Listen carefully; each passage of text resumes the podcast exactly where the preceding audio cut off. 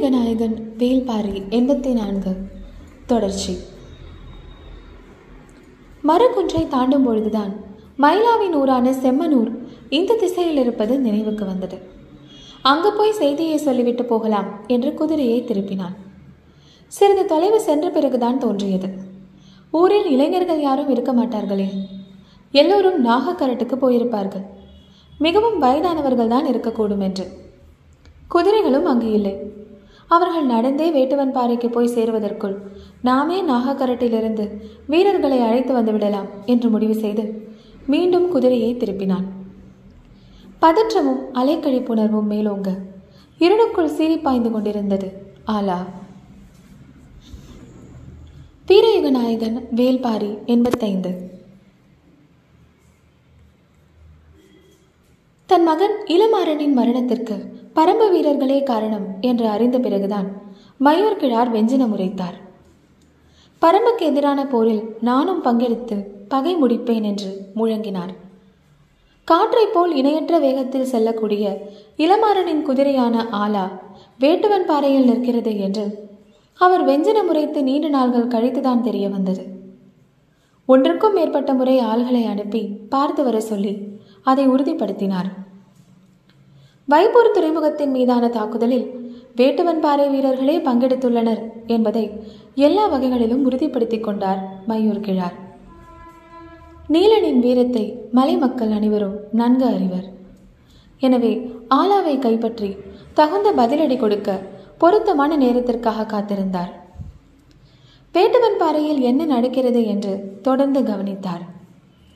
மயிலாவுக்கான நிறைசூல் விழாவை பற்றி பலரும் அறிவர். இந்த விழாவுக்காக நாகக்கரட்டில் இருக்கும் நீலன் உள்ளிட்ட வீரர்கள் வேட்டுவன் பாறைக்கு வருவர். போர் சூழல் இருப்பதால் எண்ணிக்கையில் குறைவான வீரர்கள் தான் இந்த விழாவில் பங்கெடுப்பர். ஆனால் நீலன் உறுதியாக பங்கெடுப்பான் என்று எல்லா செய்திகளையும் திரட்டினார் மயூர் கிழார். அதன் அடிப்படையிலேயே இந்த தாக்குதல் வடிவமைக்கப்பட்டது. கருங்கை வாணனின் திட்டமிடல் மயூர் கிழாரிடம் கூட பகிர்ந்து கொள்ளாததாக இருந்தது. யட்சினி வழிபாட்டுக்கான ஏற்பாடுகள் தான் முழு வேகத்தில் நடந்து கொண்டிருந்தன. அது தொடர்பான பணிகள் தான் மயூர் கிழாருக்கு வழங்கப்பட்டிருந்தது. போருக்கான தொடக்க சடங்கில் தனக்கு வழங்கப்பட்டுள்ள பொறுப்பை நினைத்து பெருமிதத்தோடு இயங்கிக் கொண்டிருந்தார். அன்று நண்பகல் அவரை வரவழைத்த கருங்கை வாணன் நீலனை நன்கு அடையாளம் தெரிந்த இரு வீரர்களை அனுப்பி வையுங்கள் என்றான். யட்சினிக்கான சடங்கு நடக்கும்போது இருவரை எதற்காக கேட்கிறார்? என்று சிந்தித்துக்கொண்டே இரண்டு வீரர்களை அனுப்பி வைத்தார் மயூர் கிழார். காரிருளின் நள்ளிரவில் யட்சினி வழிபாட்டின் உச்சத்தில் பவள வந்திகையின் குருதி பீரிட்டு தெரித்தது போர் நிலமெங்கும் பேரிகைகள் முழங்கின. வேட்டுவன் பாறையின் அடிவாரத்தில் இந்த ஓசையை எதிர்பார்த்துதான் கருங்கைவாணன் காத்திருந்தான். பேரிகைகள் முழங்கியவுடன் தன் படைக்கான உத்தரவை பிறப்பித்தான். மூன்று திசைகளிலிருந்தும் அவர்கள் மேலேறினர். எதிர்பார்த்ததை விட கடும் தாக்குதலை சந்திக்க நேர்ந்தது. மிக குறைவான வீரர்கள் மட்டுமே இருந்தும் கூட இவ்வளவு வலிமையான தாக்குதலை எப்படி நடத்துகின்றனர் என்பது பெரும் வியப்பாகவே இருந்தது. தாக்குதலை எதிர்கொண்டபடி மிக நிதானமாக மேலேறி கொண்டிருந்தான் கருங்கைவாணன். வடதிசையில் இருந்த துடிச்சாத்தன் கருங்கைவாணன் அளவுக்கு கூட முன்னேறவில்லை. கீழ்நிலையில் இருந்தான் ஆனால் தென் திசையில் திதியனோ கருங்கைவாணனை விட இரு பனை உயரத்திற்கு மேலேறியிருந்தான் படைகள் இப்படி சமநிலை இல்லாமல் முன்னேறுவது எதிரிகளுக்கு வாய்ப்பாக அமைந்துவிடும். துடிச்சாத்தன் ஏன் இவ்வளவு பின்தங்கியுள்ளான்? அந்த கவலை கூட பெரிதாக இல்லை. திதியனின் செயல்தான் கவலை கொடுப்பதாக இருந்தது. அவன் ஏறக்குறைய வேட்டுவன் பாறையின் மேல் நிலைக்கு சென்று விட்டான். சற்றே பதற்றமானான் கருங்கைவாணன். அவனை பொறுத்திருக்க சொல்ல முயன்றான். ஆனால் நீலன் தலைமையிலான வீரர்கள் நடத்தும் தாக்குதல் மிக கடுமையாக இருந்தது. தாக்குதலை எதிர்கொண்டு தாக்கு பிடிப்பதே பெரும் பாடாக இருந்தது. எவ்வளவு தாக்கினாலும் எதிரிகள் மேலேறிக் கொண்டிருக்கிறார்கள் என்பதை கவனித்தபடியே தாக்குதலை மேலும் தீவிரப்படுத்தினான் நீலன். சோமக்கிழவனின் திசையில் எதிரிகள் மிகவும் கீழ்நிலையில் இருக்கின்றனர். ஆனால் பொங்கனின் திசையில் எதிரிகள் மிகவும் மேலேறிய நிலையை அடைந்துள்ளனர் என்பதை அறிந்து என்ன செய்யலாம் என்று சிந்தித்தான் நீலன். சோமக்கிழவனின் பக்கம் இருக்கும் மூன்று வீரர்களை இந்த பக்கம் அனுப்பலாமா என்று சிந்தித்த பொழுதுதான் கொற்றனின் நினைவு வந்தது.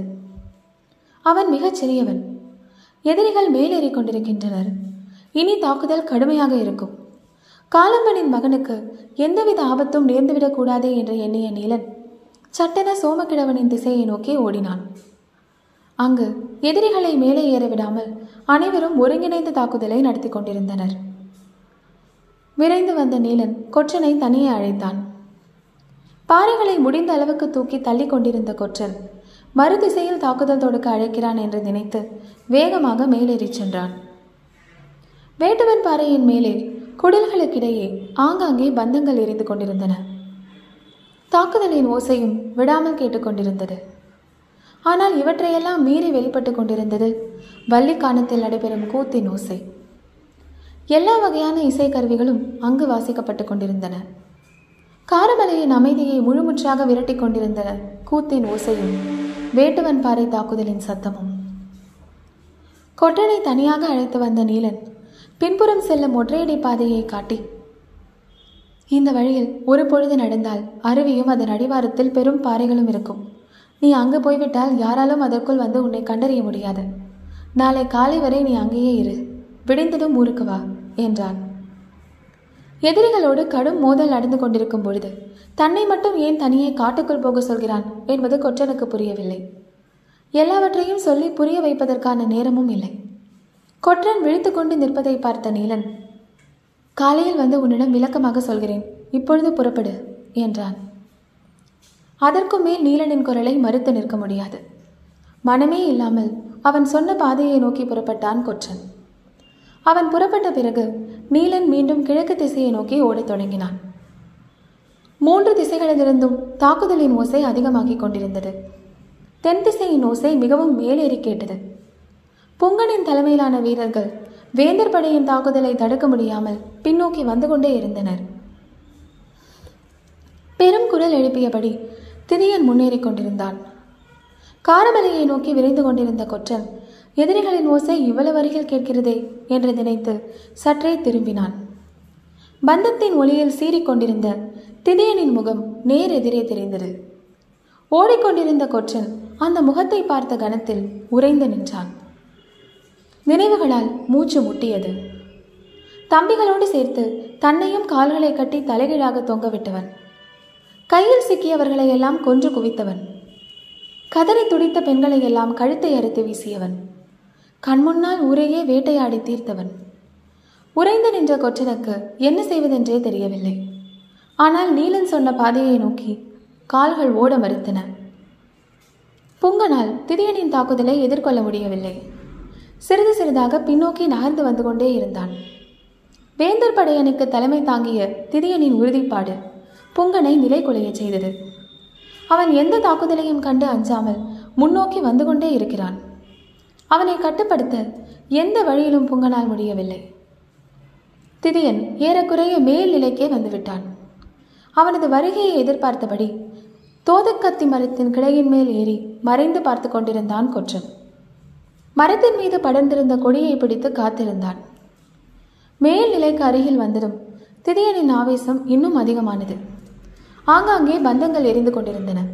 ஆனால் வீரர்கள் யாரும் தென்படவில்லை. தாக்குதலை எதிர்கொள்ள முடியாமல் புங்கன் மேலும் மேலும் பின்னோக்கி வந்து கொண்டிருந்தான். திதியன் சரியான இடத்திற்கு வரும் வரையில் காத்திருந்தான் கொற்றன் அன்று தலைகீழாக கட்டி தொங்கவிடப்பட்ட நிலையில் தன்னையும் தம்பிகளையும் சுட்டிக்காட்டி அம்பு வீசிக்கொள் என்று கொக்கரித்தவனின் தலையை உச்சியில் தொங்கியவாறு எந்த கோணத்தில் கொற்றன் பார்த்தானோ அவன் தலை இப்போது அதே கோணத்தில் தனக்கு நேர் கீழே வந்து நிற்பதை பார்த்தான் கொற்றன். இந்த கணத்தை எதிர்பார்த்துதான் இவ்வளவு நேரமும் கொப்போடு கொப்பாக ஒட்டி கிடந்தான். எந்தவித ஓசையும் எழுப்பாமல் கொடியை பிடித்தபடி உச்சி கொப்பிலிருந்து கீழ்நோக்கி குதித்தான். ஏதோ ஓசை கேட்கிறதே என்று நினைத்த திதியன் சட்டென்று மேல் நோக்கி அண்ணாந்து பார்க்கும்போது கூர் வாளின் முழு முனையும் அவனது முகத்தை கிழித்துக்கொண்டு நெஞ்சு கூட்டுக்குள் இறங்கியது. திதியனோடு வந்தவர்கள் சற்றும் எதிர்பார்க்காத தாக்குதலாக அது இருந்தது. தங்கள் படையணி தலைவன் மண்ணில் சாய்ந்த கணத்தில் என்ன செய்வது என்று தெரியாமல் திகைத்த பொழுது விழிப்படைந்த புங்கன் வீறு கொண்டு தாக்கி முன்னோக்கி நகரத் தொடங்கினான். நிலைமையை எதிர்கொள்ள முடியாமல் வேந்தர் படை வீரர்கள் சற்று பின்னோக்கி இறங்கினர். ஆனால் திதியனோடு சாய்ந்து கிடந்த கொற்றனின் உடலில் எண்ணில்லாத ஈட்டிகள் இறங்கி இருந்தன யட்சணி வழிபாடு பற்றி கபிலர் சொன்னதும் அடுத்து செய்ய வேண்டிய வேலைகளை பற்றி தீவிரமாக சிந்திக்கத் தொடங்கினான் முடியன். யட்சணி வழிபாடு என்பது தாக்குதலுக்கு முன்பு நடக்கும் சடங்கு என்று கபிலர் கூறிய பிறகு தாக்குதலை விடிந்ததும் தொடங்குவார்களா? இப்பொழுதா? என்று கேள்வி எழுப்பியபடி இருந்தான். நாகக்கரட்டுக்கு சென்ற பாரியும் கபிலரும் இன்னும் வரவில்லையே என்று நினைத்த தேக்கனும் பாரிக்கையனும் இரளிமேட்டிலிருந்து நாகக்கரட்டுக்கு வந்து சேர்ந்தனர். நள்ளிரவை கடந்து நீண்ட நேரமாகி இருந்தது. அவர்கள் வந்ததும் மீண்டும் யட்சணைக்கான சடங்கை பற்றி கபிலர் கூறினார். எதிரிகளின் தாக்குதலை எதிர்பார்த்துதானே இருக்கிறோம். எப்பொழுது தாக்கினாலும் எதிர் தாக்குதலால் அவர்களை வீழ்த்துவோம் என்றான் தேக்கன். பொழுது விடியும் பொழுது எல்லா நிலைகளிலும் வீரர்களை ஆயத்த நிலையில் இருக்க சொல்லுங்கள். நிலைமைக்கேற்ப முடிவெடுப்போம் என்றான் பாரி. இந்த பேச்சு நடைபெற்றுக் கொண்டிருக்கையில் வேட்டுவன் பாறையிலிருந்து வந்த வீரன் நாகாக்கரட்டின் இடது முனையை அடைந்தான் அந்த திசைக்கு தலைமையேற்ற நீலன் நிறைசொல் விழாவுக்கு போய்விட்டதால் அந்த பொறுப்பை வேட்டூர் பழையன் ஏற்றிருந்தார் வந்த வீரன் மூச்சிறைக்க தாக்குதலை விவரித்தான் செய்தியை கேட்டு துடித்தெழுந்த பழையன் முதல் படை பிரிவை அழைத்துக்கொண்டு வேட்டுவன் பாறையை நோக்கி பாய்ந்து சென்றான்.